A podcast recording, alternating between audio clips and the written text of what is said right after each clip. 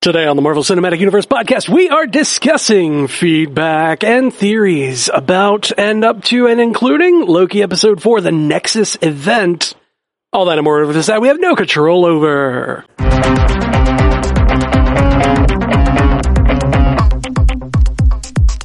Welcome to the Marvel Cinematic Universe podcast. My name is Matthew Carroll, And I'm Jeff Randall. and in our third chair we have the lovely Ashley Coffin. How you doing, Ashley? I'm doing great. How are you guys? Good, good. Little beat up from the fourth, kind of feeling it. Yeah. Celebrated hard. I think I've got a, I've got like a meat hangover today, where I was just like consuming all the meat, and then today I'm just like, Ugh. I I'm suddenly glad I didn't celebrate the fourth. Uh, the Yeah. words "meat hangover" are not an enticing thing. nah, man, it's the best part of going to Texas de Brazil. Oh, you went to Texas de Brazil? Nope. I'm just saying. Oh, oh yeah, no, that's true. I've I've had that meat hangover. I've had a Texas de Brazil hangover for for sure. Um, I felt like I was the first time I ever went to Texas de Brazil. I thought I was going to die. Like like Yeah. I seriously went to bed that night thinking I might not wake up. Like I, my, I was like I felt like the the amount of salt and meat I ate in one sitting just felt like my heart was racing. I couldn't. I yeah, it was not good. It was real bad. I feel like the meat is pressing against my lungs and might collapse them. Uh, I I didn't eat. I didn't. I had like yeah. I didn't have anything for particular for this. What'd you What'd you do, Ash? Uh, we had a barbecue. We were out in like uh, Katie's place, so it's like beautiful, and um, you know they have a little pond. We set off some fireworks, but Brian made like ribs and pork and shrimp and corn. It was awesome. it was good, and then margaritas for days. I think I had like twenty, maybe. I don't feel good. We started oh, drinking at like five oh, o'clock. Oh, we we started at five, and we're out, do, out doing karaoke in back by a bonfire until four a.m. I'm surprised no one Wow. called the police. I'm surprised a bonfire and karaoke in the same location. I am surprised you still have a voice today. Like that sounds. Me too. Neither of those things are things as a singer I can do. Really, like karaoke all night is like the most fun thing, and I can't do it. Uh, and bonfires, I if I get too close to bonfire too often, it like kills my voice. It got to a point around four. I was like, I can't sing another song. I can't physically make any more sounds come out of my voice. But yeah, I'm actually like my voice is okay today, but my body's like, uh, uh you See, don't I'm feel just good. worried about the uh, the alcohol bill for the next episode of Legends and Libations because it's going to take a bit to get you to the I'm taking a little break. getting ready I- for a story. I feel like I was drinking since like last Thursday on. It was just like a friend's birthday and a thing. So I was like, I'm taking a break. I need to shut it down for a little while. just got to shut it down. cleanse. Yeah. I'm going to uh, a convention this week called Play On Con, and it's it's a very like adult oriented uh, a, a con. It's it's board games, and so it's just like a lot of like very I don't know somewhat complicated board games. But particularly this year, the, you have to be vaccinated to go. Like they're not letting anyone that's not vaccinated go. So like Yeah. children are just now getting vaccinated. It's like no kids are going to be there this year, so it's going to be just all adults Oh, so hanging nice. out and like there's always a lot of alcohol at these things and i got a hotel this year so i don't have to drive back and forth so like i'm gonna be it's an hotel on site at the con i'm gonna Oh, just cool. like hang out and drink and just have a good time this weekend and i so i'm like sort of storing up a couple of days of like no drinking this weekend no drinking this weekend next weekend will be my time next weekend will be my time um, and also had to work on the fourth, so I did nothing uh, of of real fun this weekend. Um, that let's sucks. let's get into some uh, some you know Yeah, we're- podcast stuff. We're Uh, done yeah. with the more. We're done with the all that and more. yeah, Now, now we got to do the all that. time for all of that. Uh, I guess uh, Ash, I guess we send you into the feedback cave, and uh, Let's go. all right, well we're gonna nail as much of this feedback as we can. Ash is gonna head over to there. We're gonna nail it. All right, Jeff, what feedback do we have in the doc? First up, we got Richard Phillips, one of our patrons, saying, Hi all, I've been listening since WandaVision. Your podcast is my go-to after each episode. Quick question. Do you think Thor will make a cameo in the last few Loki episodes?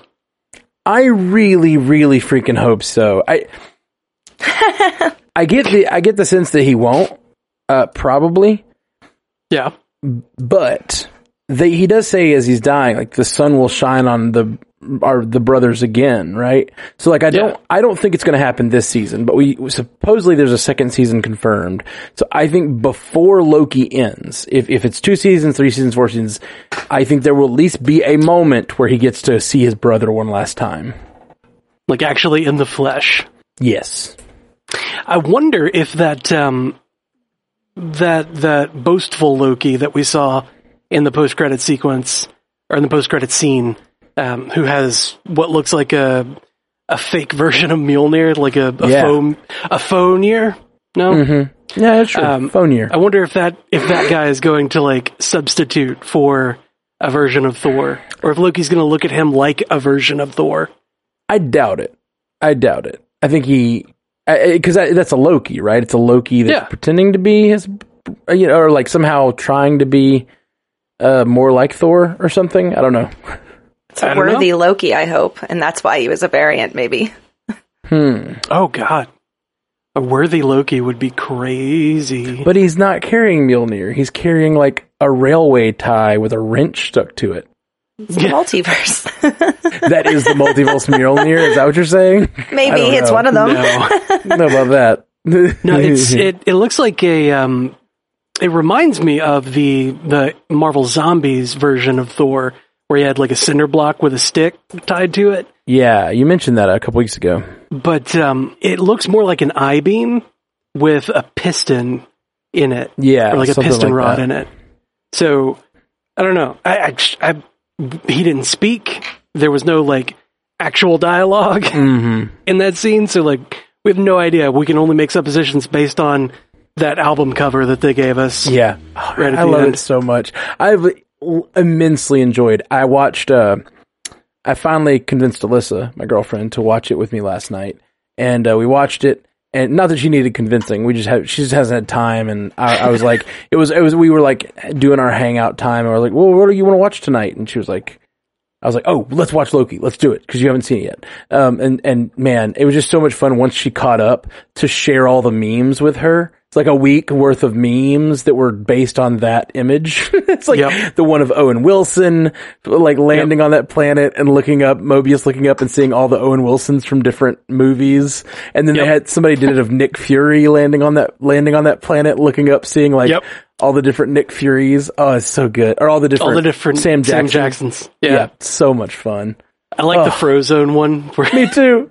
so good. Frozone, uh, Mr. Glass, uh, Oh yeah, yeah, yeah. the guy from Pulp Fiction who I, I'm based on his name, Jules. Jules. Star Wars Audio Comics, one of our patrons, says, Here's some quick feedback for Loki episode 4. I can't take credit for this, but Mobius said, How? in this episode, and it sounded close enough to wow. I think that may be the best we get for that. Yeah. Someone, someone else said this, but what is how, if not wow, persevering? It's pretty great. I didn't even hear him say oh. how. I feel like I would have caught that. That's good. Oh, it's right in the beginning, and it was very defined. How? When she was like, C20's dead, he's like, how? Oh, funny. I guess I was too. I was too wrapped up in the emotion of the moment. Like C20's dead. What the hell? What, What? the hell? how? What the how? Oh, that's too much. That's too much. We've gone too far. Uh, let's see. Trent Morris, one of our patrons, sent us an email. After further watch and listening to the other theories, I'm less convinced that Loki has the time stone. However, it is very sus that we've never seen that kind of power from Loki before. I like the theory that Loki was enchanting Sylvie. However, I think that would have been resolved in episode four. Next, episode four was epic. The space lizards are fake. At least those proxies are, anyway. I think Ravonna is playing a much larger part than we originally thought. It makes me believe more and more that Kang really is at the head of all of this.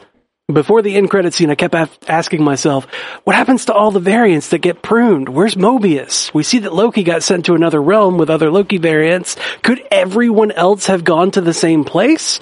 And I absolutely love the crocodile Loki. Kid Loki is pretty exciting too because he could potentially have a future. Maybe. And who do you think the black guy is? He almost gives me the vibe of being a Black Thor variant, or maybe a Black Loki who has a much older alternate version of Mjolnir.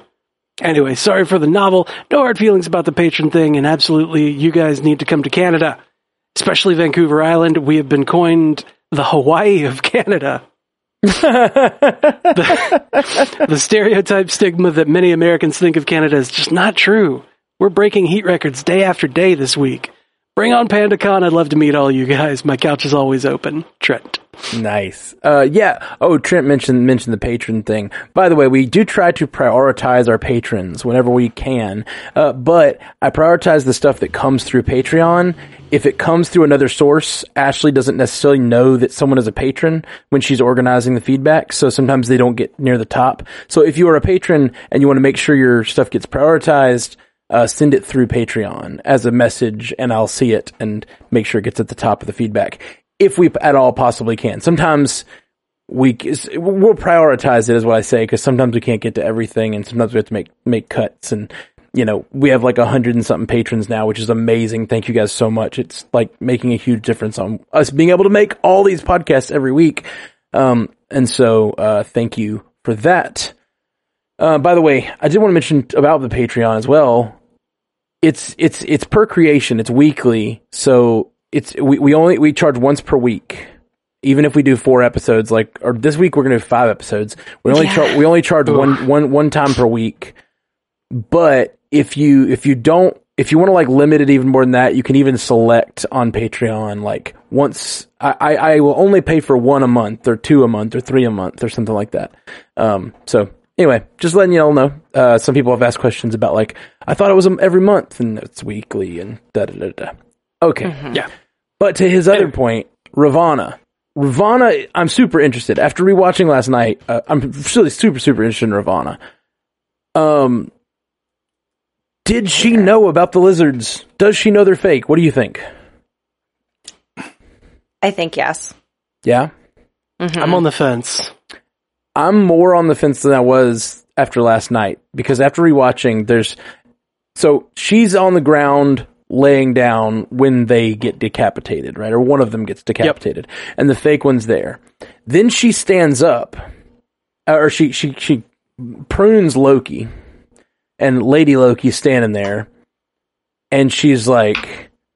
Uh, Lady Loki bests her in combat and is about to prune her. She's got the pruning device, sta- like holding it over her head, and there's this look on Ravonna's face of just like, ho- like sort of sadness and horror, and she just says, Yeah. "Do it," telling her to do it, like prune me. Yeah, like all of her whole existence that she knows just got ripped away or, you know, shown to be fake. My whole life is a lie. Exactly. The way that she's acting in that moment made me think like she did just lose the truth that she thought she knew. Like, I don't know. It was, it, it's interesting. And I still, I, well, I'm, I think we'll find out this week what Renslayer actually thought Yeah. was going on Yeah. before this. I kind of thought it was like her, you know, when someone's a master, like not a mastermind, but part of creating like this false world. And I think all the agents are about to find out that they're all variants and not created by the mm-hmm. TVA, like dealing with that, like just, you know, kill me now before the, you know, the people do. before the pitchforks come for me kind of thing. Yeah. Yeah, that's Right. absolutely possible. She also, if she knows everything, which everything, everything, she might know what pruning does. And she might know that like, just do it. And then it's like, she might just be teleported elsewhere. Yeah. This is my escape. Yeah. The way she said it is definitely, there's a lot of emotion behind it. And it, it either, I'm thinking she doesn't know what pruning does, but I don't know. Maybe. There's just so much. Yeah. It it felt really emotional and like in the beginning of the episode when she's going up the elevator and she walks in and we see the, you know, the great and powerful laws and the three sets of eyes, it looks like she's just like really scared of what's going on in there. She's like she's visibly shaken by having to be there in front of them. So hmm. I really think that she believes that they were real and is having her, you know, having the wool pulled or the curtain pulled back, the wool pulled away off of her eyes, and it's shocking to her. That's the mm-hmm. way that it most seems to me too, but I, I still think that the way Ashley's saying is absolutely possible. And Sylvie at the end being like, you're going to tell me everything. Yeah. So Sylvie clearly thinks that that she knows more than she's told. That that's for sure. Sylvie thinks that, but that doesn't mean that she does. I think she definitely knows more than she's told, but like is it just that she's been communicating with this room for the last however long? I don't know, 20 years that that Lady Loki's been running around? I don't know. Don't know. I don't know. Don't know. I don't know. That's our Me either. tagline. Oh, and uh, slight correction there, Trent. It was an, it's an alligator. It's not a crocodile. That's true. It's true. It is an alligator. Clear it up. See, alligators have a, a rounded snout rather than a pointy snout, and the uh, alligators, their top teeth go down over like around the bottom jaw, and the bottom jaw's teeth go into these like specialized little holes in the top jaw, so they don't poke out. And crocodiles just have this like toothy maw that that shows up whenever they close their mouth. So, if, if there's no teeth pointing up and it's a rounded snout, definitely an alligator. Mm, okay. I learned that from the Tampa Bay Aquarium. Science Oh. with Jeff. So Caliber Explosion, one of our patrons, sent us a message, said, okay, the TVA is a Nexus event created by Renslayer and Sylvie. Pretty heavy, right, Doc? Hmm. Wait, there's more. Renslayer is also Sylvie's mother. Let me feed you, baby pandas. I believe if there is any real timekeeper, that Renslayer is the only one, or is still working heavily for someone behind the curtain, or behind curtain number two, Kang. While keeping all timelines in order, Renslayer became close with a frost giant, even creating a small relationship, thus creating Sylvie. Sylvie told Loki that she never knew her mother. When Renslayer birthed Sylvie, she was overwhelmed with a child and decided to look through the timelines for a proper place to leave her, Asgard. Before she leaves, she asks her young daughter Sylvie to erase her mind.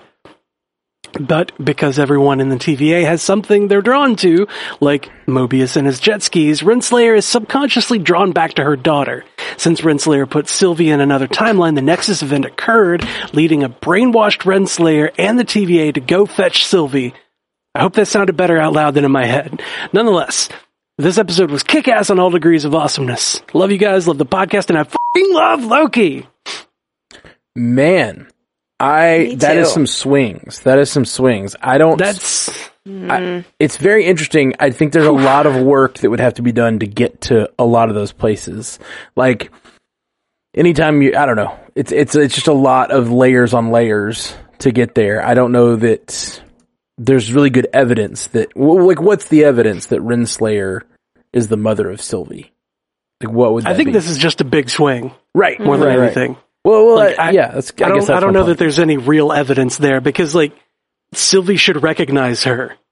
Sylvie should have recognized her when she came back to get her, but she looked very confused as to what was going on, who these people were, Yeah, and then when she was taken into the TVA and that other guy was was struggling, she starts screaming to help him.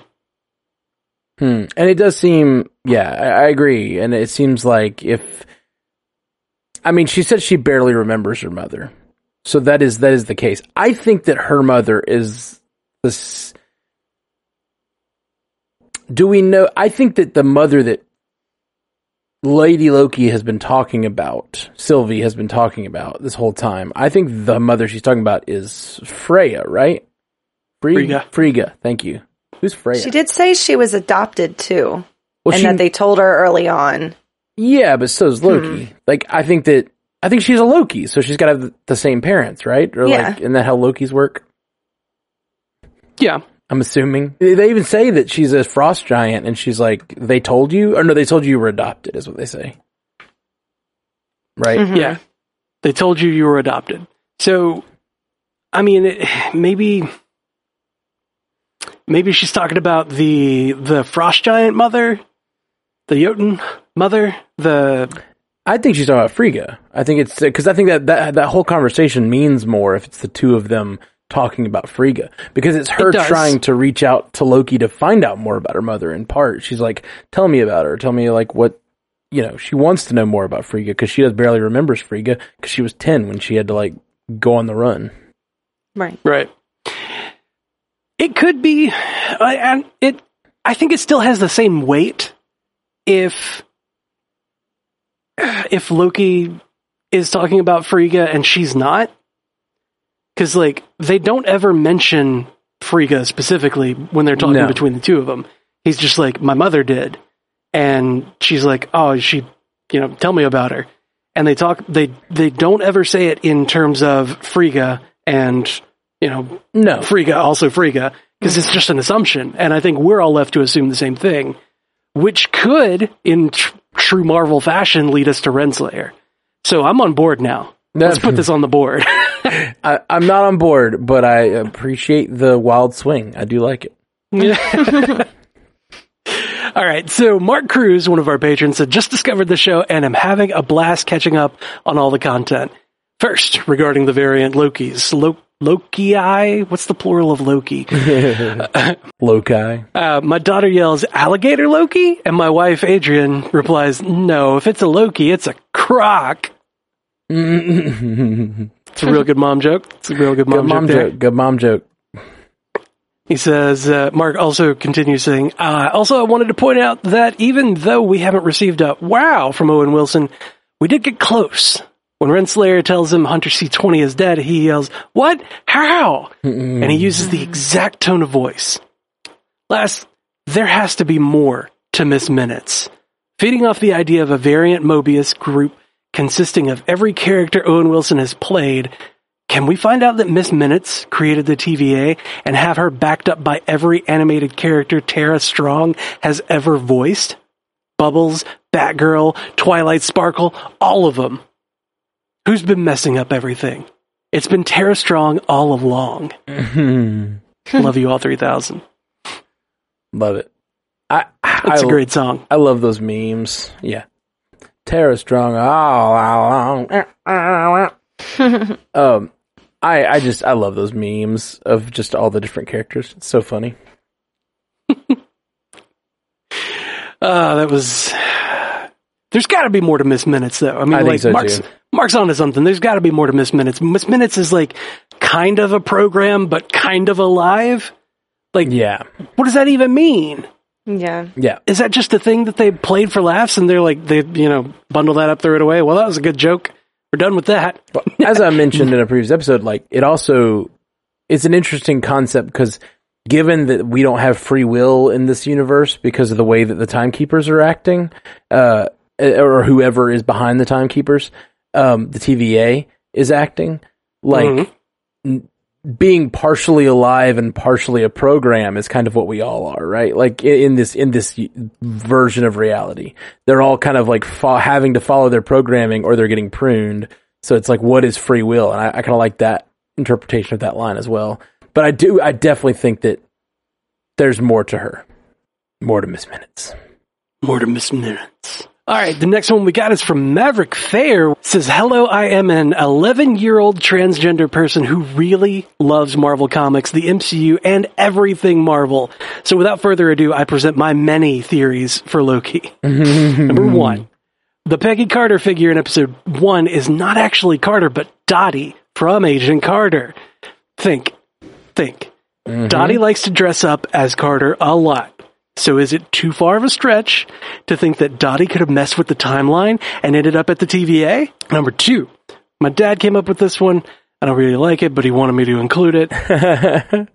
Once Mobius comes back and hopefully gets his jet ski, he becomes an agent of S.H.I.E.L.D. Or possibly the director. Ooh, I also went to the comic book store a few hours ago, and I know that Ashley and Jeff are really looking for that Vote Loki variant. I saw a Vote Loki comic book and decided to buy it. So far, it has been really good, and I don't know if it will have any relevance to the Vote Loki variant, but thought I should mention that. Thank you guys and love y'all 3000. neat. Thank you, Maverick. Thank you, thank you. Uh, okay, the two theories. I I love the deep continuity of it being Dottie. That'd be super fun. But I think the fact that it's just like a throwaway back in the back thing, it's probably I think that was just an Easter egg, not like a real thing. right. I don't think we're gonna see her again. Basically, You know what? Believe about it what you will, because we have no confirmation. Yeah, for so sure. it's Schrodinger's Easter egg. All all theories are are correct until proven otherwise. yeah, Very true. absolutely. And as for your dad's feedback, surely it's not right. Dad's, it's dad's, right? Uh, I'm just kidding. Uh, no, I, I, I, Dads, I, am I right? It would be super fun if if they we went on seeing Mobius more. Like I would love to see Mobius more in the regular timeline. I just like I really li- I think Owen Wilson has been freaking awesome. I noticed something he did. It's in the writing as well, but I noticed something he did this week. Like after he talks to Loki, and after he talks to um, Renslayer, he has like a one sentence sum up of what they said. Like Loki tries to convince him that the TVA is do is is lying to him, and he says, huh, "Nice try." And then, like after Renslayer's speech about how they're friends, he says, huh, "Good speech." And it's like kind of the same summation of like yep. saying a positive thing, but it's clear that he doesn't fully believe like what Yeah. he's saying to himself, you know, like, and then in the minute, minute later, Loki calls him like, you're the one who lies to yourself. Like, you're the worst liar here. You lie to yourself. And those two moments where he's like, nice try, Loki, when in reality, he was believing Loki, you know what I mean? And then Yeah. with Renslayer, he's like, uh, good speech. And like, I just, that line is heartbreaking because like he really wants to believe Renslayer, but he does not. Yeah. In that moment, he really wants to believe her. It's like he's giving her a chance to, to either, you know, get back into good standing in his mind, and she just doesn't. And he's like, well, you, you know, you, the last nail in the coffin, we're done here. Hmm. All right. Thanks for the drink. Bye. Yeah. I'm going to go bust Loki out. We're going to tear this place down. Well, no, at that point he still doesn't believe. It's not until he, well, at that point he steals her little pad and that's when he finds out the truth. Yeah. Um, and then he's like fully on, like, let's free Loki and do his thing. Hmm. Yeah, it's, it's, it's, it's wild. I, I really, uh, I, I just love his acting and I hope he shows up on something else. I don't know if he would be a shield guy though. Like, he's this investigator inside of the TVA, but like, who is he in the regular world? I think he's just a jet ski guy, right? Yeah. Yeah. He's just a surfer dude who loves jet skis. Yeah, he's just a jet ski guy. Like, I want it to be like he is a variant of actual Owen Wilson, like like Owen Wilson the actor Yeah. who just you know Oh, at the get it. time was really into jet skis and and he, and he didn't take he didn't take the part in the in in Wedding Crashers like that was the problem where he, where he got pruned. because Wedding Crashers is integral to our timeline. yeah, oh, for sure. That's the Wedding Crashers is where Kang learned all that he knows. Yeah, how to woo Ravonna. Yeah, God, this is so stupid. so dumb. Okay. 084 sent us an email. I'd love it if Mobius is just a variant of Owen Wilson who botched his audition for the cable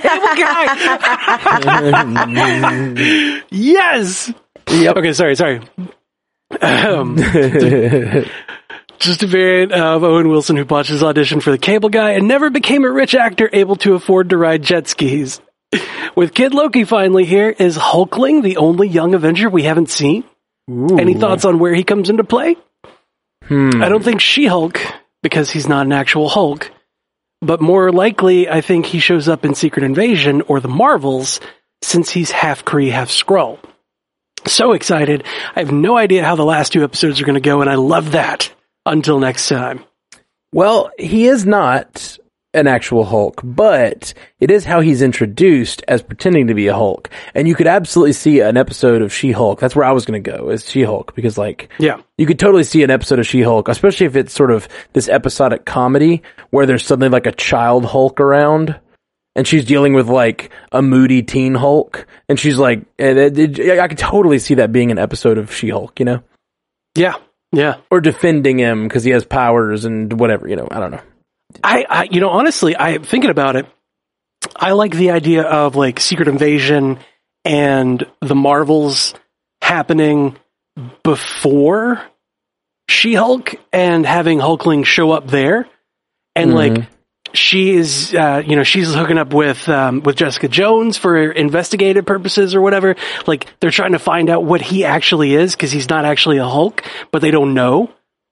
So because of that, there's link, there's links back to the Kree, there's links back to the Skrulls, because he's half Kree, half Skrull, right? So, you know, in, in kind of trying to investigate who this kid actually is so that they can properly defend him or, uh, you know, whatever the case may be, they find out that he is a half Kree, half Skrull. Hmm. Yeah. I wouldn't mind that. I Yeah, wouldn't no, mind no, that at for all. sure, for sure. That'd be that would that would work totally. If I send us an email, hi good people, a question for the cast. What if the TVA do not know that zapping people with their magic stick does not kill them or remove them from existence, but rather transports them to another world? Such as in the case of Loki at the end of episode 4. I was wondering about the ramifications of that. I know that you say repeatedly to keep the feedback short, so there you go. You're welcome. Thank you. thank you. Thank you. Thank you, Afaz. Love you 3001, the extra one is from Miss Coffin. Ooh, Aw. gave you one, gave you an extra one. That's so sweet. His feedback was perfect. I, I was very happy about it. That was good stuff. I got some novels this week. And you know, that's that's a good question to have uh, to have presented. Is like, what happens, or, or do they know? Do they know that they're sending people to another world? Does everybody get sent to another world? I don't think they do because they're all, tr- especially all of them, like they're true believers, right? I think maybe Ravonna, maybe other people at her level, but like I don't think they know because that's the whole thing. They delete them. Like uh, B fifteen is like a true believer. You know what I mean? She's like that's her whole thing. She when she's like Yeah. struggling looking at that poster, that propaganda poster about like th- thorough deletion. Like she like fully believes in getting rid of these variants. Did you get them all? Ensure thorough deletion. Yeah. Oh God, that's such a crazy poster. and she's realizing that she is one of them. Someone pointed this out, and I love it. I absolutely love it. That the sticks they're using are pencils. Look at them What? next time you see them. The big fighting sticks they use with the uh, the the glowy pruners. On one end, they're pointed, and that's what they use to actually uh, cause actual things in the real world, like stabbing people, basically. Like they can use those to act, and the other end is an eraser. it erases. and if you look at them, it straight up looks like a pencil. Once you, once it's in your head, it's just a giant pencil in their hand. It's very funny. Um, someone, some TikToker pointed that out, and I was like, that's good. I like that a lot. That's It's silly, but it, like, once you, once you know it's it, real silly. watching that last scene, most of the time they don't have a pointy end. Most of the time they're like uh, re- retracted or whatever. But in the la- final scene where they're battling and they all have the points out, they're basically just battling with giant pencils. It's really funny. Yeah. I felt like that was like a special level of um erasure stick or whatever. Like specifically for the guards that were in the throne room, you know, Huh. quote unquote. What do you mean? Because like those those particular guys had different uh different outfits. Like to you know, they were the beef eaters or whatever. Like they were very different as far as like you know how they presented. So maybe they had a different weapon than you know just the eraser batons or whatever. Maybe, or they just like extend out like in, to a point, which I, I'm not sure. Click it. yeah, yeah, you just click, click, click, click, click. but it's got to be one of those It's side. mechanical. It's a mechanical. It's a mechanical pencil, and you gotta you gotta use get one of those little side clickers because you don't want to mistakenly hit the eraser. Yeah, in yeah. this Or case. the the twisty one. You know, you twist yeah, the end of yeah, it. yeah, yeah, But- mm, mm, mm, that, that that seems like it'd be slower though to get ready that for a battle. The more that you have to like go into real battle, though, like the more often you got to get a new one because you can't really replace it. Yeah, yeah, you get. I mean, Not you- a great design. it's it's treacherous. Reloading is treacherous with that with that pruner on the end. You got to like take it off and feed those little pieces of lead down inside. It's just it's not not the best. Careful not to touch it. Careful not to touch it. Careful not to touch it. Okay. What the hell is going on? Nick Johnston has the exact same question that I just did. He says, dudes, what in the actual heck balls is going on? Episode 2 ends on a cliffhanger with the timeline being bombed. Episode 3, Doctor Who, blue balls you and you doesn't show the TVA. And then episode 4, everything's hunky dory? Huge event happened. The TVA wasn't expecting. Everyone's freaking out. Red branch timelines everywhere. And they usually freak out over one red branch reaching to the red line. Can't even handle the series right now. It's a really good question. What happened between episode two and four. Yeah. Yeah. Like what happened at the TVA Yeah, in that time span? yeah. We we talked Don't about know. it last week. No clue. It's real strange, It- and it seems like it's. A, I mean, it's a deliberate choice, obviously, that they haven't Right. shown us that yet. And it makes me wonder if there is something we will learn in a future episode about how that went down. There's like six references that Mobius makes in episode four to the fact that he's been working with lots of Lokis lately. Mm-hmm. Like it's a lot of them. It's not just one or two. It's like he says in almost every scene he's in. He talks about how many Lokis he's been working with. I think he's been working with other Lokis since he la- like he talks about lots of water under the bridge. Uh, he he says um, she's like just work your Loki, and he's like just work my Loki. That should be my mantra. Like he- What? It just seems like oh. he's like been working with Lokis a lot more than he had in the in the first ep- or two episodes. Okay, so what if this particular world that we're seeing at the end, in the, in the end, end credit sequence, what if this world didn't exist until that moment where the, the branch or the bombing of the sacred timeline happened? And like, that one was like a straggler or something, one that got past the red line before it was too, or before they could burn it. Sure. And like that one exists and maybe the the prune sticks or whatever like did actually erase people from existence but it was because of science that they didn't understand. It tries to send them to another timeline or another you know reality whatever another branch of the timeline but branches didn't exist until they got bombed and made a bunch of them so then people can actually go to a different timeline. And now those you know that other place for the for the the trash to be dumped out exists so they go there It's possible. We we we did kind of talk about that last episode about the fact that like maybe all of these Lokis are a result of the bombing of the timeline. Like we saw those extra branches. They all seem to be along different points in Loki's life. Like it's Yep. possible that Loki, Lady Loki, uh, S- Sylvie has cre- intentionally created a bunch of Lokis. But I, I don't know about the whole like I, I just doubt they're going to get into the whole like a different kind of science. That it was it was sending them before, and now I think it's just likely that like whoever has been pruning this these people and telling the TVA they're deleting them has been intentionally sending them here instead. And why is that? And there's some there's some interesting stuff from comics, and there's some interesting stuff uh, in some of the trailers that may give us some clues to that. Do we want to get into that a little bit, or do you, we should we wait till later? I think we should wait till later. Okay, because there's some theories going around that like support some other theories, and Mhm. yeah, uh, we'll, we'll, we'll we'll bring that up a little later. So Tim Brown has an interesting um, take on this. Uh, sent us a Facebook message saying the episode is called "The Nexus Event." Yes, there was an event, but perhaps all these Lokis and anyone else pruned, for that matter, are thrown in this nexus. So it looks like he's saying, it looks like Tim's saying that this place is called the Nexus, and like the event was the thing that created said Nexus, It was Hmm. the Nexus event, rather than the Nexus event. You know, it's all about uh, how you what em, what emphasis you put on what's syllable. You know, Right, right. I get you. Um, that's possible. I I feel like tr- Tim is using Nexus the way that Star Trek used Nexus. Oh God, it's so bad. Why would you do that? Why would you bring that up? No, I love the Nexus. It's great. Um, what are you talking about? That, that's a great movie. Oh, Generations was not good. It's so good. You guys don't listen to Jeff. it's not. Um, Uh, Generations is great. Uh, okay, but uh, the the way that they seem to use in this series is that a Nexus event is the the moment where a nexus is created in the timeline, where a turn or like a fork in the road happens. So I don't Right. know. I don't know if they would use it differently in this case. I don't know. It's it's just a, such a such a mystery. Like I, this is exactly my kind of mystery. This reminds me of like all of the best moments in Lost, which like often didn't have good payoffs later, but like Yeah.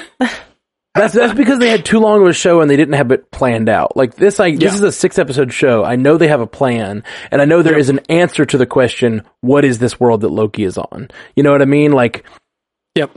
if I was not sure of that, I would be doubtful. Like if this was like end of a season and we were like, we might or might not have another season, I'd be like, oh, they, do they even have a plan? Is this just a crazy thing? but no, this is episode four of six. Like this is gonna pay off. We, we just, it's such a great mystery because there's so many ways you could go with like a bunch of Lokis on a random world we don't understand. Like I love it. and they haven't given us enough evidence in any direction to like really say that any one theory is like the front runner. Right. We just don't know. Like Yeah. all again, Schrodinger's theories, all of them are are correct until proven otherwise. That's correct. That's correct.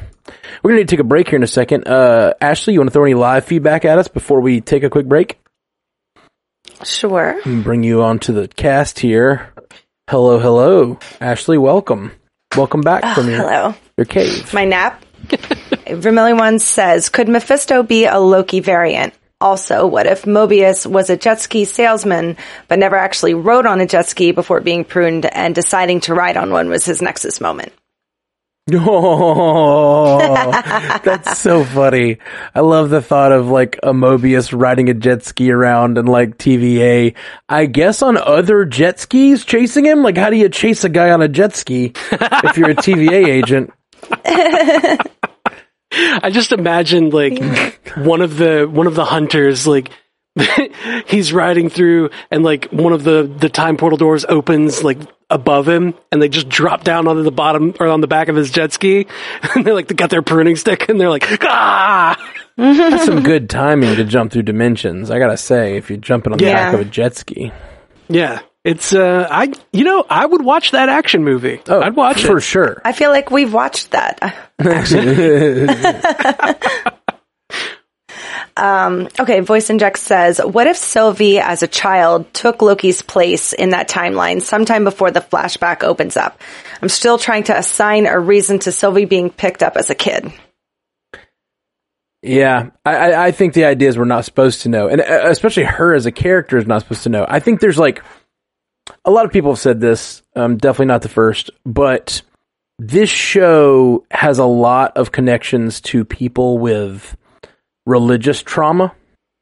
Have you guys heard people talk about this at all, or am I am I bringing this to you off this time? Um, no that's just you so, so the idea is the TVA is this thing they've all believed in, and suddenly they're getting getting past their like their Oh. belief that they've always had. So all these people are dealing with religious trauma in different ways, and that's one of the things that one of the themes of the show.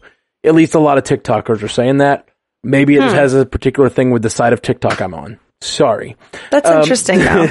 but yeah, no, no, it really is like. Matt's made his way over to post Christian t- TikTok Oh yeah. Oh for sure.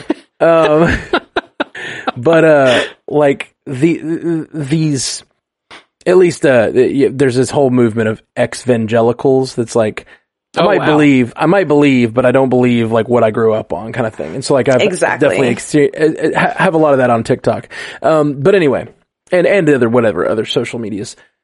But um, one of the things that they keep pointing out is like the different characters are going through this, like the different ways that they're, uh, you know, like uh, B fifteen is like the person who's so zealous in her belief, but then is like realizes she's never allowed herself to have her own personality, like I, um, Yeah. like her, her have her own desires and, and and have her own life because she's been sort of subjected to this belief that she had, right?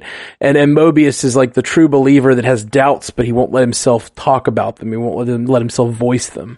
Um, They're all sort of these different characters. And what I th- what I see when I hear Sylvie talking, and this is why like when she asked that question in the elevator, it's so uh, poignant to me because there's a sense in like religion, especially as a child, when you're in a religion that like you literally are taught that you are like going to hell for a thing you did. you know, like right. you're like you, you try to do the right thing. And like she thought she was being a good little girl. In that moment she was seeing herself in the valkyrie and seeing herself as a hero and like playing with these toys and like and like suddenly she was snatched up and sent off you know like and snatched out of her life by this godlike organization and i I don't know it's it's i, I find it very very um interesting and poignant and just another look at that sort of uh lens to look at this show through i guess Mhm. Mhm. yeah. Interesting. Let's not go down that rabbit hole. That seems very tenuous. Okay, Gusto the Third says, I know the end credits scene, but has anyone else mentioned when Mobius is talking to B-15 in episode four, he specifically mentions that dealing with two orphan demigods are a pain in the ass. Then B-15 says, and you had to go get another one. Doesn't that make three? Thoughts?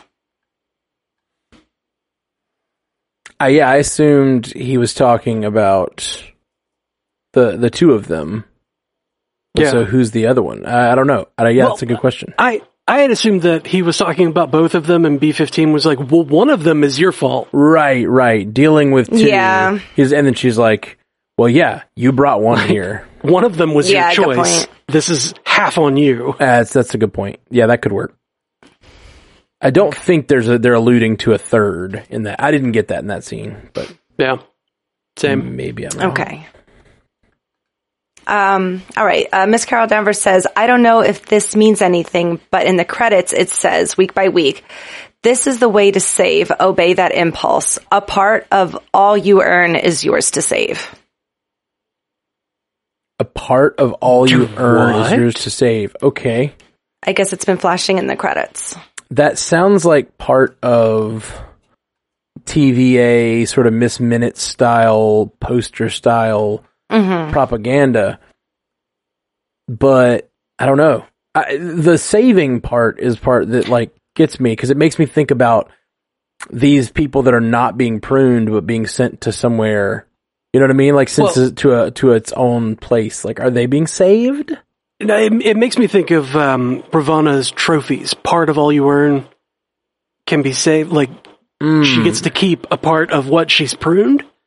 They're trophies from her Right. missions. Hmm.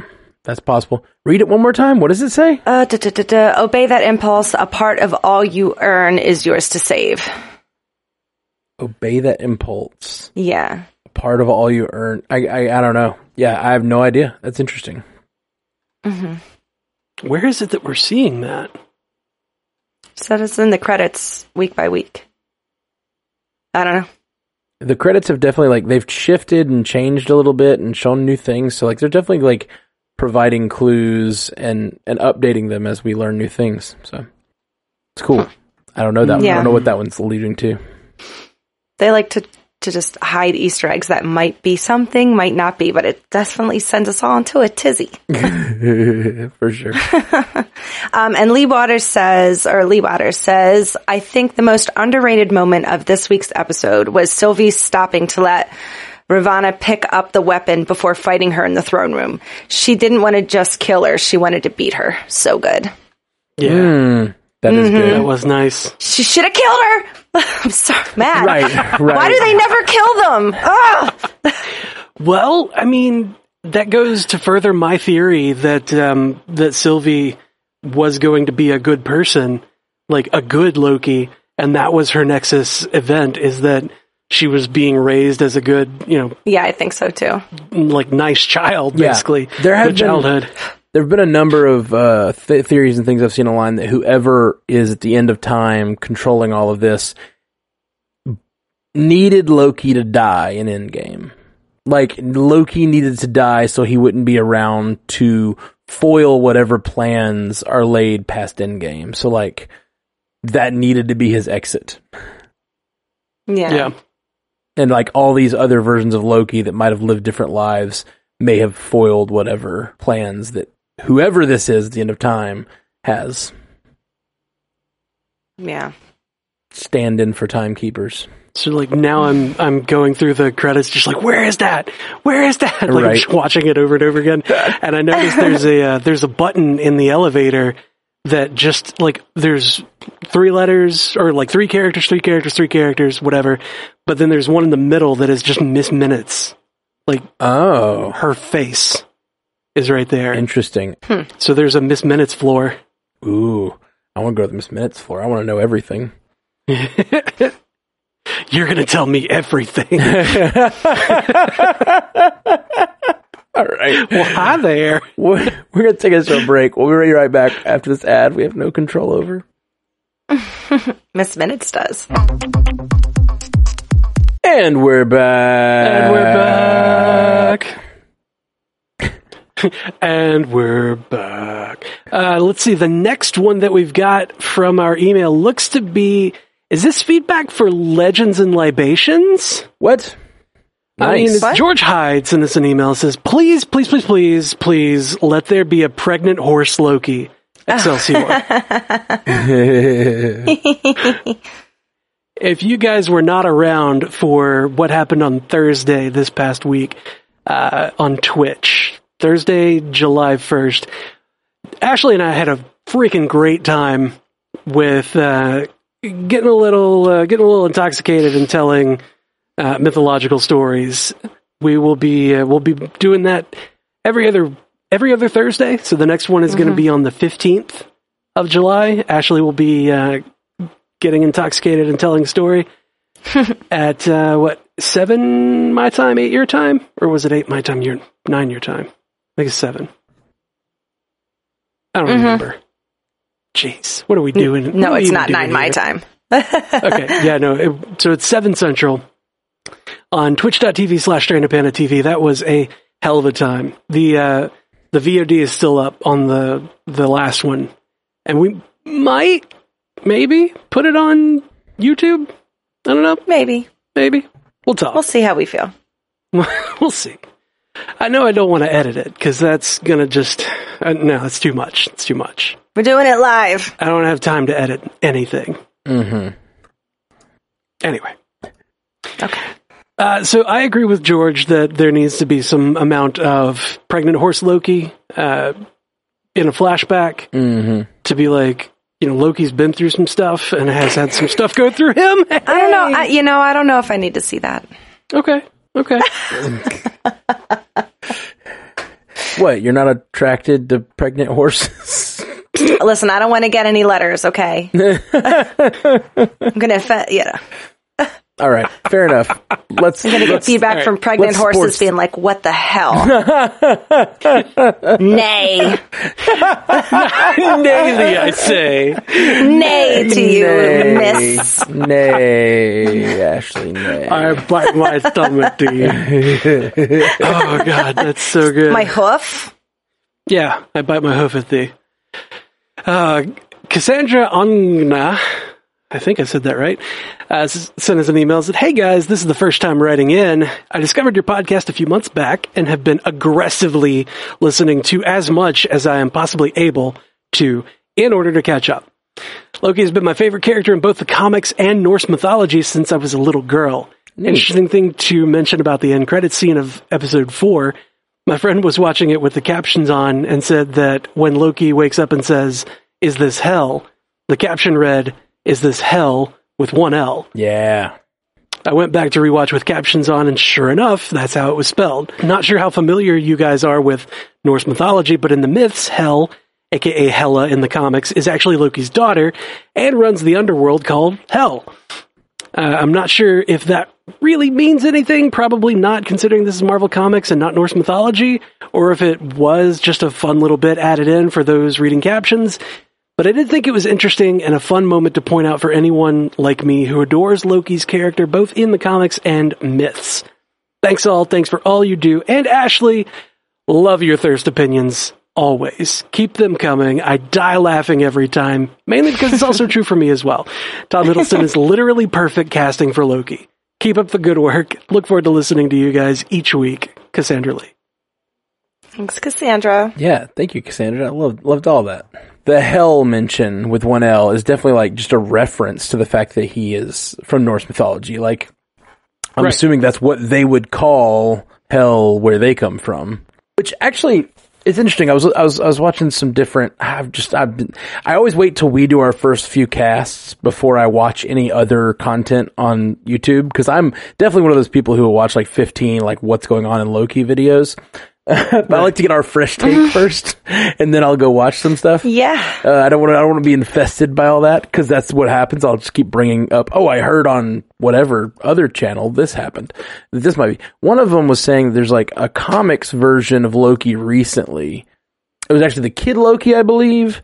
Uh, that all the other Asgardians were dead, and they found out that like the people who they consider gods, like the gods of the gods, those above all, I think they're called. Um, and it was and it, like they had to realize that they weren't real. Like Loki beat them by being the last Asgardian to be alive and to say they aren't real. Like that's how he destroyed them. Was like lacking belief in them, which is interesting because Kid Loki is here, like in the show, and also this show seems to be about like stopping believing in something.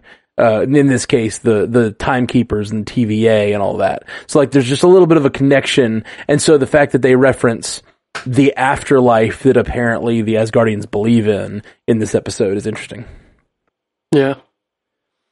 Just seems all kind of connected to like whatever the the religious stuff and like the way that's all tied into the theme of the show. Doesn't have to be religion, just like beliefs that you believe in that you've hmm. moved on or whatever. But in Yeah. the comic, it was like what their gods were, and you had to stop believing in them so they would go away. Basically, I don't want you here anymore. Shoo. I don't believe in you. I think the Go. line was something like, "Did you make me or did I make you?" Is that that's the that's the question? Like the he he asks in the comic. And then they just explode. Basically, I think so.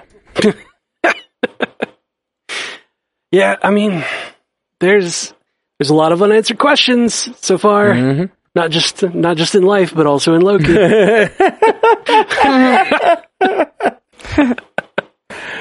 Indeed, Anyway. indeed. so we got some emails, not emails. voicemails. Damn it, we got some voicemails. We do have some voicemails. I'll play a couple of voicemails. Or, or let's let's play a voicemail. Hey guys, it's Trent here, the Canada Panda from Vancouver Island. I just was listening to Matt, or sorry, Jeff and Ashley's feedback episode, and I just, I had to call in and just say the, wow. Anyway, guys, love you. I can't I can't tell you how much I appreciate everything you guys do. So keep it up, man, guys, everybody, dudes, dudettes. Ashley, you are a godsend to this podcast network. Keep rocking, guys. Love you 3000. Thanks. Her I love the voicemails. I like the voicemails. Her voicemails ego too. doesn't need to be inflated anymore. Yes, it guys. does every Come day. Shut up. Yes, it does. yeah. You guys Yes, calm down. Or You're creating a monster over here.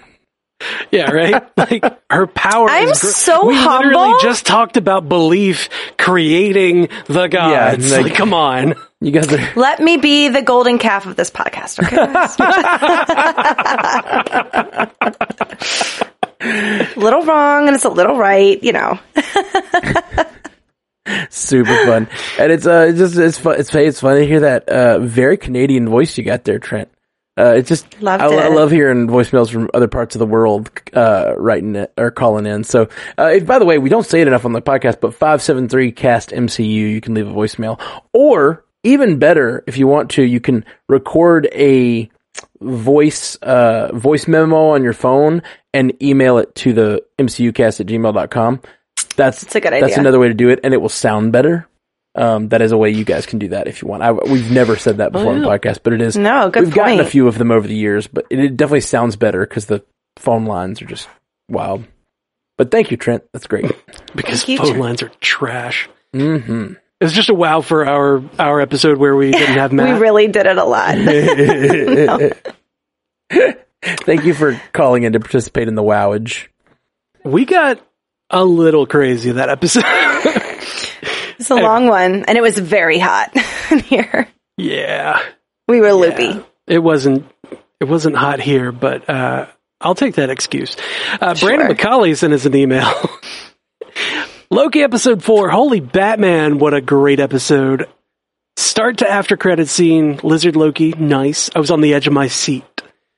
Wanted to toss out a quick thought because all the theories being thrown out are so mystical or heaven slash hellish. The whole plan and mantra of the timekeepers really seems like a twisted chronicom viewpoint. It's very one dimensional. They're interfere- they are interfering, but everything seems to be to avoid some future issue in the timelines, i.e., extinction level event. And they're robots. Maybe, just maybe this duck is just a duck.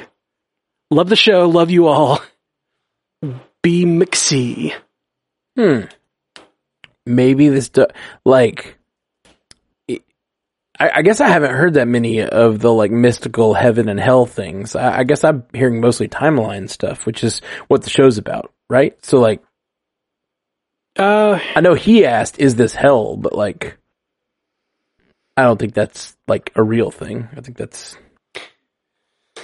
They have a Norse hell, right? Hell. Oh yeah, I'm not. I'm not saying he doesn't believe. It, Yeah, it wasn't Helheim, that's possible in that moment, but I don't think that's like where the show's going, or like a mystic to the mystical nature of it. Although, oh man, here's another freaking. uh I think this was another TikToker. I think I shared this on our Stranded Panda chat. But like, I I've been on TikTok. I couldn't sleep this week, and I ended up scrolling TikTok too much. Um, I really need to send you this uh, this parody song that I've been writing. Ooh, I can't wait. Tell me about your your scrolling. No, there, someone pointed out that up behind the timekeepers is this big symbol, right? There's like a big red neon symbol behind the timekeepers. Oh, is this a uh, like Loki can't use magic because runes? Right. So, Theory. so there's Right. that, but then if you look, if you look at during the fight, you can see those runes are on all of the walls. In That's in the feedback somewhere oh, is it? too. Great. Yeah. We were finding this out last week. Every little idea we were having within like two or three feedbacks, it was in there. Yeah, yeah, yeah. Yeah, it was often the next one. That was crazy. I love it because it like directly connects to WandaVision, right? Like Right. the the idea Yeah. that you know it, this could be not necessarily it's Wanda or anything like that, but it's like so a magic user. And how do you prevent magic users from using their magic? You have someone sort of Runes. bless a temple like the TVA with this like th- these runes that prevent anyone else from using magic there. Oh, here we go. Uh, Wix and Anthony sent us an email. Uh, he's from Anthony from the UK here. Loving your podcast. really helps me go at work. Often seen laughing out loud. No one knows why. Anyway, uh, number one, do you think Loki still has the time pad? And if he does, can he use something in the Avengers Tower to charge it? Does the Tesseract still exist? Or maybe Tony Stark arc reactor? Uh, this would be a logical way to rejoin the timeline. Two, Renslayer has never had her mind reset as she remembers Lady Loki as a child, so there's something deeper there. Bring on her love interest, Kang the Conqueror. Do you think there could be runes in the throne room like WandaVision? This is why magic doesn't work. It would make a lot of sense. Also, is it possible Cap returned the stones here? Loving your podcasts. Hi, Ashley. Hi. hey. Um, hey, fellas. so do we think he still has the time pad? I'm on the fence. Yeah, I, I think the whole thing about him, like, he broke the time pad, right? Uh, when he when they fell out, when they fell. Like, Yeah. Now, some people suspected that that might be a trick, but I think if it was a trick, we would know it by now. It seems weird to Yeah. like for him to have tricked her, and then still like an episode and a half later, when they're teammates, and they, again to still not know. And also, they would have s- searched him for that when they arrested him, right? Yeah. Oh, yeah, I would think And so. magic doesn't work in the TVA, so he can't continue hiding it magically. Oh, yeah. Yeah, yeah. Unless Mobius slipped him one that we don't know about or. Or if he pickpocketed one during the fight Sure. or something like that. Yeah, yeah. uh, There's definitely ways he could have a temp pad, or someone will have a temp pad. Um, but yeah, it doesn't seem like he would have that same one. I love the idea of them like going through Avengers Tower and using old Avengers tech to get the temp pad working. Though that sounds super fun. Yeah, that's a good idea. Yeah, just piecing a bunch of things together. Yeah, Rocket style. Probably some kind of arc in there. Yep. yeah. There's got to be a reactor of some sort in there. It's the it was the first uh, sustainable building, right, or something like that. He said in one of the movies. Self sustaining Yeah. building. Or But it was only going to last a couple of years. yeah, Um, what if this, what if this Loki that we see with the, the hammer, like the faux, Phonier or whatever, uh, what if that's actually a worthy Loki and that is the new version of Mjolnir and he has the lightning power and can recharge the temp pad. That That'd be cool. That would also be cool. by shocking the hell out of it. Yeah, hundred percent. I don't even know where they're going with all those Lokis. Oh man, like I got no good theories about what's going to happen in this next episode. You know, I have like theories about where they, Yeah. the timekeepers and all stuff we've been talking about for episodes now. No idea what's going to happen with like who are all these Lokis and what is Loki going to be like interacting with all these other Lokis. Is he going to fall in love with all of them? That's what I want to know. Yeah, I don't know. I don't know. I don't know. That's our tagline now. Yeah. I don't know. It's a- I don't know. we're- welcome to the Marvel Cinematic Universe podcast. We don't know. Where we know where we know nothing. where, where we know nothing, so you don't have to. Yeah. Why did did like what Gus uh, Gustav the Third says? Do the runes only work in that room? So what stops the magic and the Infinity Stones inside the rest of the TVA? I don't know. yeah, I don't know. My thought is that the runes go around the entirety of the TVA. That was my thought too. in- yeah, including the throne room. yeah. I was thinking that the throne room is probably it's very large. Like if you look at the throne room, like it goes off in every direction, and it does. It Yeah. seems bigger than even the building they were in. So like I have a feeling that that's just Yeah. control somehow. If if that's controlling magic, then I think it's controlling it all of the all of the spaces. Right. And Yeah. um uh WandaVision showed us that like, you know, the size of the space doesn't really matter as long as you enclose it and put the runes up. Right. So that's right. And that whole place looks like an enclosed bubble. yeah, it looked like a uh, it looked like a, a circle, but not like a real circle, like a like a freaky circle. Um, so the the one question that Wixon asked that I do not understand, he says, also, is it possible Cap returned the stones here? Does he mean Like to the time- to to the TVA? I don't think so. I don't think he would do that. He brings that it to would've messed up TVA. the Can I just put these here? Can I just can I just go? well, I, I, I mean, we we all disagree on this, but I think that those timelines were destroyed anyway. But like, I yeah, I don't I don't know why Cap would. Cap doesn't know anything about the TVA. So I don't yeah. fully Or like maybe they intercepted him. I'm thinking Maybe, but then he would have had to been. is what he means. yeah, like he could have been like I don't know. intercepted and released. Then maybe they let him live with Peggy all that time because it was if that was what was supposed to happen on the sacred timeline. Yeah, who knows? I don't know. Yeah, don't know. I don't know, man. I I don't know. It kind of feels like this is being used to get the TVA is wonderful as a device because it gets rid of all of the plot holes because basically it's created a world where the multiverse existed but it doesn't anymore. And so all the stuff we've seen has happened on one timeline can't and it's been cleaned up by the TVA all along. Mhm. But now what goes forth from here? Like if they if they if they destroy the TVA, if it stops doing its job, how crazy is the timeline going to get? Maybe mad. Maybe mad. In fact, Mm. Uh, let's see. Jeff Haker sent us an email. Hey, Jeff, Ashley, and Matt. Emailing again after my Sylvie is Loki's daughter seems to not be the case, but maybe still possible.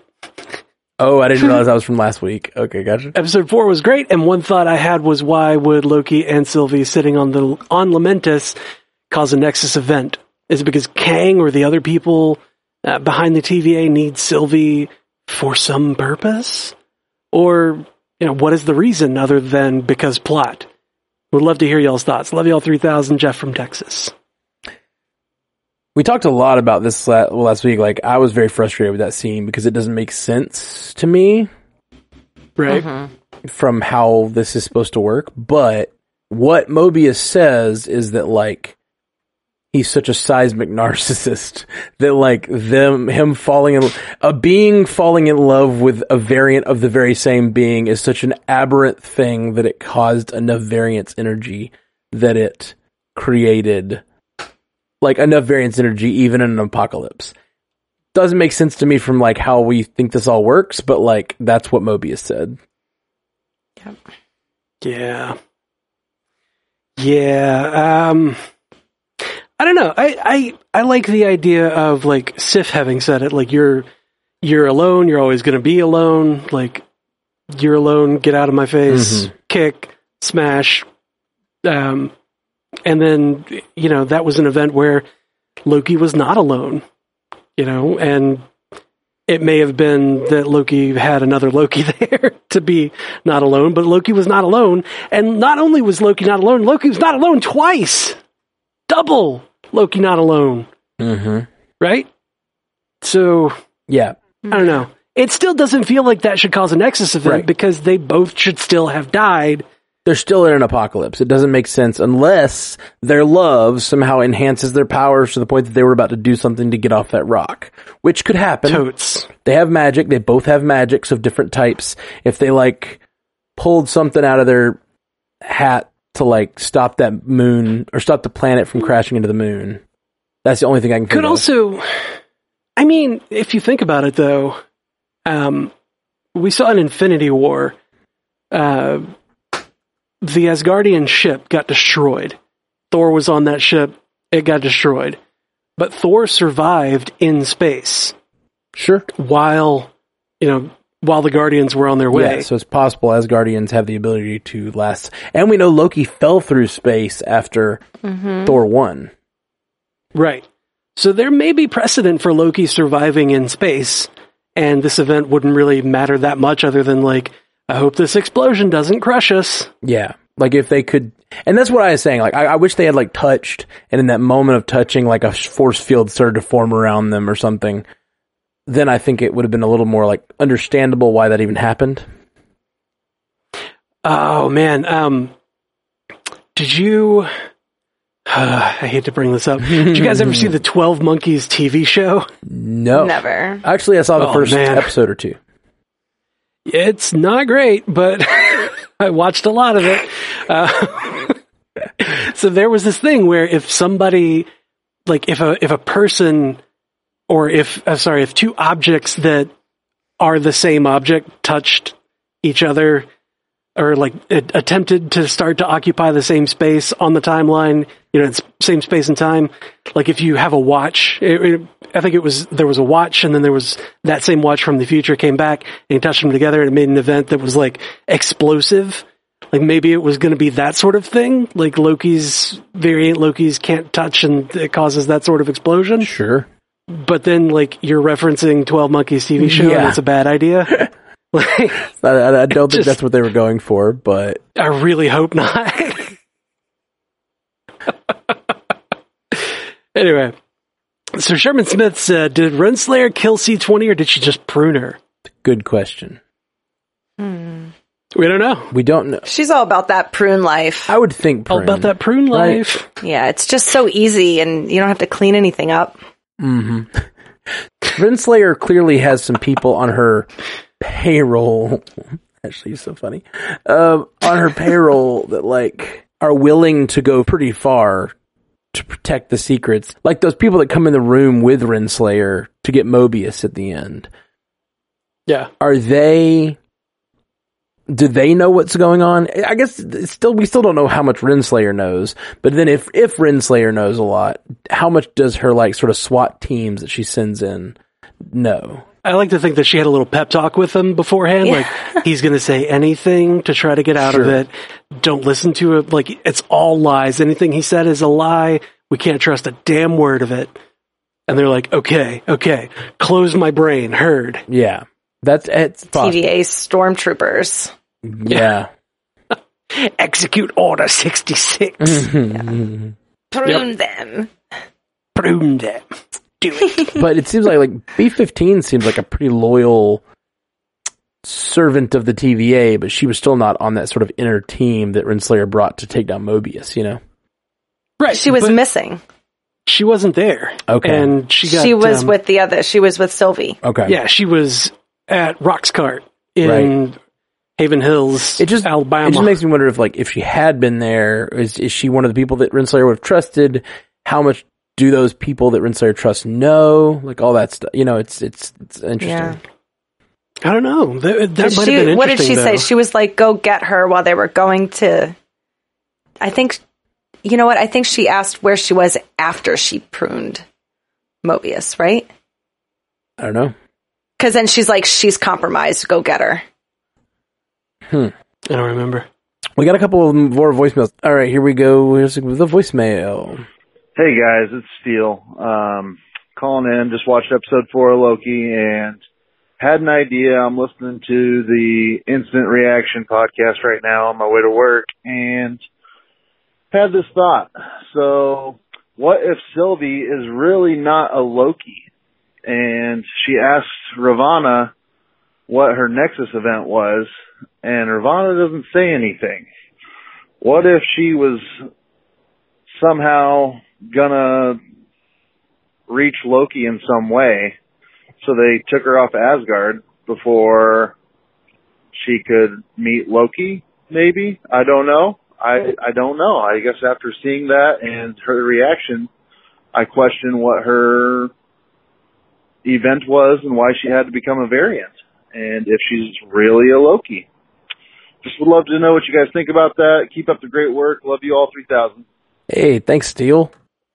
Oh, Hmm. What do you guys think? that gives that that gives me thoughts of like, what if you know, what if I'm, what if I'm right about Sylvie being raised in a loving household, but that loving household has Loki as the father, and having her to look after makes him be a better person. Hmm. Possible. Possible. I think she's a Loki. I don't see why they do Yeah. all this. She's a Loki. She's a Loki, and then tell us she's not. Like even she says that's not my name anymore. You know, Sylvie is my name. Ever thought of an alias? unless unless that is a universe where like Loki was a happy father figure who ended up having her and named her Loki after himself. Maybe. I guess that's interesting, but it's Loki with an IE. Yeah. but it seems it, it just seems weird if they're gonna like call her a variant Loki this whole time. But it's hard because it seems like the TVA would be the ones who'd know that, but then at the same time, TVA doesn't really know anything. They don't even know whether, why they're doing what they're doing. So who knows? and then We'll making them kind of like look like they're, you know, like he fell in love with a version of himself would kind of make it a little creepy if it's his daughter. Yeah, that does make it worse, doesn't it? Yeah. Yeah. Yeah. It's, it's less narcissistic and more like real bad. yeah. Maybe maybe that's not great. Maybe we maybe we steer clear from Yeah, maybe maybe let's reel that one back. I'm sorry, Yeah. everybody. Unless it turns out that like it's not a romantic love that he feels for her. Yeah, and it's like a which fuck, like maybe Mobius assumed that, but that's not the way he feels. He just feels It's not how it is, Mobius. God. great affection for her because it's his daughter, and he's realized that or is realizing that. He didn't deny that it, like when he's like, you like her, you know, you, you know, kissing in a tree kind of thing. He's like, ugh. It definitely seemed at the end of the episode like I believe that he has romantic feelings for this this Sylvie. It'd just be weird to leave it that way at the end of episode four, and then us not know that, and then it end up being his daughter. Yeah, Be a I weird don't like it. I don't like it either. I don't like it. I don't like it. yeah, it's not Star Wars. Okay. You made me Let's think tone it bad down. thoughts, Steele. Stop it. Yeah, yeah. I don't. I don't think the daughter thing, but it could be. I just think it's a Loki. Like I think she's a Loki, right? Yes. Maybe this duck is just a duck. Is Maybe that what you're trying to this tell duck me? is Just a duck. And I like the explanation that someone had. I think it may have been Sylvie herself. Was like the the universe bends toward chaos. Like it's trying to break free and it's bending toward chaos. That's why I was born female. Like that. Like things happen on the timeline to try to break because the universe is trying to break free. Hmm. Was it Sylvie that said that? Who said that? I think she was saying that the the universe wants to break free, Okay. but and it, you know it bends towards chaos is what she was saying. Mm-hmm. Um, and Loki at oh god, what was it? Episode two. During episode two, he was like, um, you know, after everything is all in order and laid out, that would be super boring. Mm-hmm. So, and then, you know, and uh, Mobius was like, says the guy who's all up into chaos and whatnot. Mhm. Of course, you would say it's boring. You thrive on chaos. Ugh. Mm. I don't know. I don't know. There's a there, like not only is is there potential for this to be, you know, you could see the whole religious ex- expatriate kind of thing, or the what'd you call it, Ex evangelical is like the term ex, everybody's using. the ex evangelical. I like it. Um, there there could be that bent on it, but there's also the the idea of you know, control, um, how much control is too much control, and then also um, an idea surrounding trust and like trusting someone to be in control when you're not might be, you know, could be good for you, could be bad for you, whatever. Like there's a lot of there's a lot of themes that could be at play here. I guess let's hit this other other voicemail real quick. We've got uh two another two from one person. So let's listen to both these. Hey guys, it's Joel from Houston. Um, I was wondering, you, I, and I didn't notice it until y'all said it that um, the Avengers Tower was in the background when they showed the Loki variants. I was thinking, what if um, that's just like what kind of like his version of hell? Because you remember when Mobius said in the first episode, "Oh, okay, you rule New York, and then what?" And maybe that's what happens. Maybe that's why the Avengers Tower was the Avengers Tower was never formed because in the first Avengers, let's say Loki won and he ended up ruling Earth. Maybe that's like what they were showing, or maybe that's like his version of how like, oh, okay, I, I ruled New York and this is what came of it. I don't know. It just kind of seems like that's what they're gonna go with. I don't know. What do you guys think? I like that theory and I probably would have subscribed to it a little bit, but there is a little thing that makes it not possible if they're paying attention, and they may not be. and that is that is Avengers Tower, not Stark Tower. So in the first Avengers, that was Stark Tower. And Right. this tower behind them already has a Quinjet landing pad on the top, which was a feature added for Avengers Tower, apparently. Okay. That was like Age of Ultron tower. Right, exactly. So Age of Ultron, they made changes to that building that have already happened as of that destroyed tower that we see. If they're paying attention, Right. it's very possible they're not paying attention and they just like made a made the wrong one.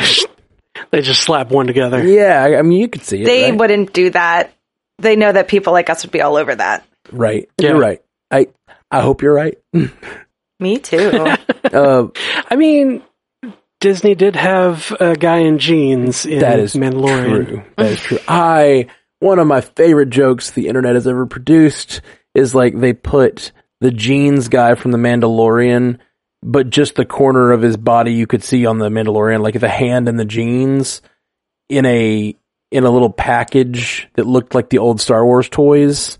And it was like limited edition his, uh, jeans action guy, figure. like action figure. Oh, it's so funny. Hilarious. It like looked like it looked like old the old school Star Wars branding and everything, but it just had like the jeans guy. So funny. So funny. That's so good. Uh, I think Joel has one more here. Hey guys, it's Joel from Houston. Okay, um, I was thinking that maybe the four variants that we see at the end of uh, the episode, what if those are all variants that Mobius has worked with before, but have ultimately chosen to betray Mobius and not to see it, or maybe try to um, gain power, and they take them there because they show him like, hey, you know, you try to take power and this is what you get. You you get to rule a city or a planet, but it's in ruins, and that that's what you get. Maybe that's why um, this time it's a Nexus event because this Loki decided, you know what, I'm gonna believe Sylvie, and that's what created a big Nexus event. And I don't know, it just kind of seems like he's the one that's gonna make the he's the one who made a different decision than all the previous Lokis. I don't know. It just kind of seems like that that that might be what caused the Nexus event. What do you guys think? Later. Hmm. So I don't think these other Lokis, even though they may have all worked with Mobius, I don't know that they have encountered Sylvie. right. I mean, just because they may not have encountered Sylvie doesn't necessarily mean that he wouldn't have used them for some purpose. Mhm. Like, may, maybe Loki's are the the multi tool of the multiverse.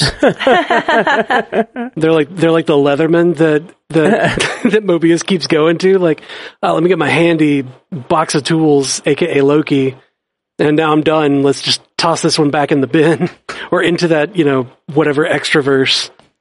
Yeah, it's. I think it's very possible that all these Lokis are somehow a result of uh, of Like they might even be the Lokis that Mobius worked for, in, worked with in between when he met that our Loki and this this event. Like that we keep talking about. I, I, keep talking about how there's. He keeps saying how he's worked with all these Lokis lately. I think it's very possible that these Lokis are mo- ones Mobius has worked with. But like, it could just mm-hmm. be an exaggeration. It could be. It's just the way he says it so many times. It just makes me feel like they're trying to drive something home. Mm, maybe. Maybe. Or uh, hold it's on. possible I, we'll I never even know, though. Too like even if that is yeah, the case, there's they may never s- mention it. I said the wrong catchphrase. I'm sorry. I don't know. I don't know. there, I fixed it. You, you can fix it in post, right? Yeah, sure. Totes. Did you catch that last week? I missed. I, I like. I combined two of your things to make a funny joke, and I, I don't think anyone noticed because I don't know if you guys listened. It was funny though. It was you at the beginning messing up. You were like, "Today on the," and like you're like, "Damn it!" And then like you went back and said it right, and I was like, "Ah, nope, I'm keeping the first one." And I did yeah. keep the first one, but then at the end of that episode, you messed up. You were like, you messed up something else, and you were like, "Metal, metal, fix it in post." And I took that metal fix it in post and put it next to habra habra habra habra habra habra metal fix it in post and then like just, the episode starts. I liked it a lot. Even on the I like even on the video version, it's like you being like habra habra habra habra habra metal fix it in post. Damn it, damn it, damn it, damn it, It's so funny. That's good shit. Good. That's good shit. It was so natural. I just thought it was real. I don't know. You gaslighted me. I fully gaslighted Ashley. yep. Ashley always listens to it and then, you know, comes back later and is like, we're so funny. We, like, I don't have to listen to us to know that. no, and I, for sure. I don't like, I don't know, for some reason, like, you know, I, I keep saying like, I'm going to be a voice actor or whatever. And, you know, I do all these podcasts. I hate listening to my voice. Oh, that's funny. So like, I can't listen to our podcast. I love hearing myself talk. Just love it. I like to listen. I like to see, you know, the outcome. And then, you know, I like to see for myself if all I do is really talk about thirst during a two hour podcast or if someone's just being nitpicky. you know I mean? no, I didn't. no, uh. Oh. I talked about other stuff. Yeah. Yeah, for sure. There's like a little bit in there. There's just like, you got a little dose, sprinkling of thirst on, on things. It's, it's wonderful. Yeah just a little. I just like to make sure everything's okay. you know, I'm like, oh God, I'm gonna get an email. how, did I, how did I come off on this episode? Uh, let's have like two more, and then let's turn over to some uh, live feedback. All right, John Brown got an email over to us. My name is John Brown from Kentucky. I've been listening to your podcast for a few months now, and I absolutely love it. It makes my daily commute much more fun. This is my first time writing in. I wanted to expand on a theory you guys have mentioned before after watching episode 4 of Loki. If the TVA is in the quantum realm, as it has been speculated, what if it is being controlled by Doctor Doom? Doom could have discovered the quantum realm and began doing experiments in it, thus leading him to discover the multiverse. He might then create the TVA as a way to study and try to control the multiverse. This brings us to him having variants pruned which sends them to an experimental version of Battle World. This will set up for Doctor Doom to trap our heroes in a perfected battle world in a Secret Wars movie later on. Sorry this theory's so long. I hope you guys enjoy it. love you all 3000, John. John, I love this theory. I love this theory so much. That's a, super fun theory. this is so good. this is what I want out of the world. Yeah, that's a super fun theory. I, man, so many ways they could go. Like, I know the Marvel Cinematic Universe always has lots of directions it can go, but they have opened up, this show has opened up the multiverse. I mean, like, it's just multiverse, time travel, uh, the TVA. Like, there's so many stories you could tell here, and so many mm-hmm. of them could tie into so many things from the comics. Uh, it's really, really fun. Super fun. It could. Um, I don't know how far we would. I don't know how far they would go on that. Like that seems like a really far out there theory, but I love it. But I don't think it's going to happen. As much as I love it, I don't think it's going to happen. Like I, I feel like Mephisto would be more likely to happen than that. Well, the problem is, I don't think that as a progenitor of Battle World is necessarily the way they're going to introduce Doom. Yeah. Hmm. I think you'd need Doom to be around for a little while before he like is trying to do Battle World. I don't know. Right. I feel like God Emperor Doom was only really like it only really hit because we know about Doom from so like we have had Doom for so long. Right. Mhm. Right. It, it Like, would be a we have to big big leap to that. But I do think Battle Yeah, World is possible. You can't put your cart before the Doom. Yeah. That's what what we're really getting. You getting got at to here. put your Doom bots before the the horses. horses. The, put you got to put your Doom bots before the pregnant horse Loki. Yeah, I that's it. Uh, That's it. Yeah, we got there.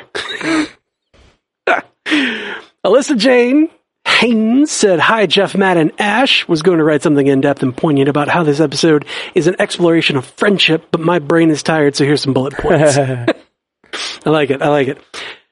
I do not think the connection between Sylvie and Loki is romantic slash sexual. The line that sparks the branch is Loki saying, You nearly took down the organization that claims to govern the order of time. You did it on your own. You ran rings around them. You're amazing. There's more to that than newly discovered romantic or sexual inclinations. But what? The loss of their friend C20 was a critical turning point in chipping away at both B15 and Mobius's belief in the TVA. Hmm. Loki being trapped in that specific time loop with Sif as punishment by Mobius for being just kind of an asshole and a bad friend is so on the nose and I love it. I effing despise Ravonna Renslayer. Mm-hmm. Throwing down lines to Mobius like, we're friends against time, allies to the end. You've seen all of time, same as me, so you know friendship like ours is uncommon and worth fighting for, all while manipulating the shit out of him is such a disgusting abuse of his trust and friendship. I loathe her. Mm. bitch. Mobius stating emphatically to Loki, you can be whoever and whatever you want to be, even someone good. I mean, just in case anyone ever told you different, was beautiful and perfect, and leads me to say once more with feeling, F you, Ravonna! yeah, I'm with you. I love y'all 3000, Alyssa. That GDB. I think it's a really good place to end uh, this feedback roundup in just a big unified "F you, Ravonna." like Yeah. I think like we Yeah. all feel that way.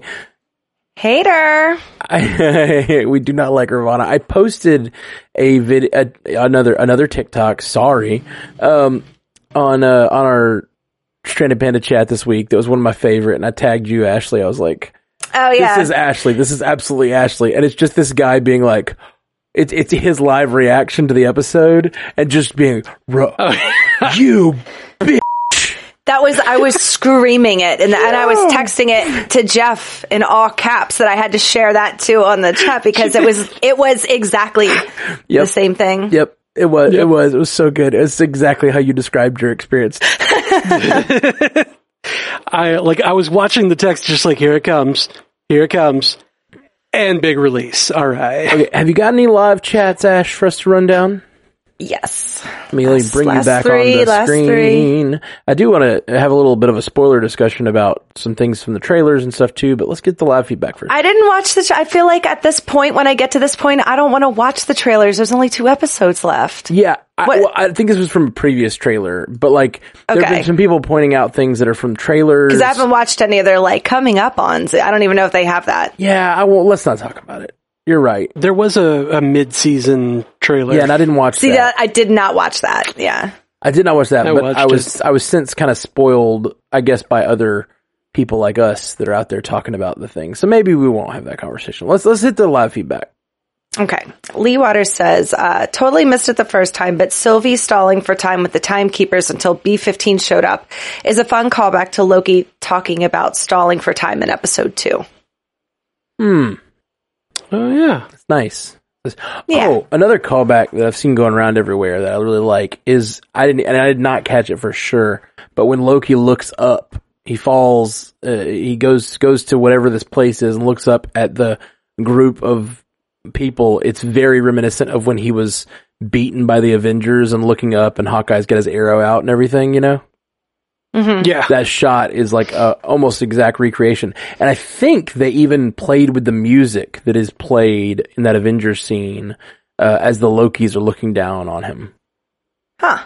Hmm. I saw That's cool. someone I saw someone comparing that, which is pretty neat. apparently he's referencing the uh, Avengers theme in that moment, which is pretty cool. Um, I like it. Yeah. Gay Jama, the first. Uh, I have a theory that's kind of long, so bear with me. So if the different timelines are what make up the multiverse, how did we get Dormammu I've come to bargain? So I think that the event that caused the formation of the TVA, the multiverse, multiversal war, was Avengers versus Thanos. So the person behind the space lizards could be one of the Avengers that had access to the quantum realm where time behaves differently, like Mobius said it did at the TVA. Aven- the Avenger could be Ant Man, and that's what leads to Kang in Ant Man 3. Hmm. Interesting. I don't know. I feel like the the dark dimension is different from a, a different timeline. Yeah. Yeah. because there's also the mirror dimension which exists in the timeline, but you can see. Yes. Um, It's what's the going on. astral plane and stuff. It's, all, it's like different. Th- there seems Yeah. to be different. It's weird though because all of what Doctor Strange is doing in the Doctor Strange movie is traveling through different dimensions, right? Which we have taken to mean something different than timelines based on this. But it, and I want to say like none of the ones he visits or talks about seem to be mirrors of our own. Although all those multiple versions of him that he sees in his like trip through the uh multiverse for lack of a better term um i i imagine i always imagined those were like m- different versions of him from the multiverse like he's seeing all these versions of himself you know Huh. when he Could when be. when, when she so. touches his head and like sends him seeing everything like i always imagined those were different versions of him that he's like glimpsing but maybe not I didn't get that from that, but maybe. I don't know. I don't know. Sure. our best interpretation right now is that like Dormammu lives in a dimension that is not a multiverse. It's not a separate universe. It's part of our universe or part of our timeline, but it's a different dimension, whatever that means. Yeah, but time doesn't exist there, which just throws this all for a loop. Wait, time doesn't Yeah. exist where Dormammu is? Yeah. That's how, I mean, that's how Strange beat him was time loops. He introduced time to, to the timeless one, you know? oh. Oh, I didn't ever got that like time didn't exist. That's literally exactly what was said about the dark dimension in Doctor Strange is that time doesn't exist there. Okay. I mean, I just don't remember that, I guess. Yeah. I just got that he goes there and like puts him in a time loop, which is different than like saying he introduces time. But That's why he doesn't, he's like, what is happening? Right. And then Strange was like, time. Yeah. Unending time. Huh. But then it was just a time loop. Georgie Pie says the Nexus event would have been either of them dying because Loki or Sylvie are probably so integral to the timeline, so their imminent death would have completely messed up the timeline. That doesn't make sense with the sacred timeline because that TVA was sent to prune them both. Right? Yeah, like that, that should have been okay. Well, n- also, if, uh, that doesn't line up with, with previous theory, like the reason she was able to hang out in apocalypses is because her presence there, like, you know, if she stayed there, she wouldn't, or she would die. Yeah. Her presence there wouldn't change anything. Like, Yeah. it would be fine. Right, right, right. Yeah. I I think that's a different like so to say they are variants according to the TVA and whoever is running it, they are variants that need pruning. Yeah. They shouldn't exist already. They already should exist exactly. Oh yeah, both of them shouldn't exist. Cause yeah. Imminent destruction would just clean up the timeline. You're welcome. Right. Yep. At least not on the timeline, in the sacred timeline. Now, wherever whoever this is is sending them when they prune them, why they're collecting someone or some things at the end of time or whatever it is in this post-apocalypse that we see at the end of the in the post-credit sequence, like why that's happening, that's a whole nother issue. May, Maybe, maybe. Uh, actually, that may. That, you know what? I'm I'm now on board.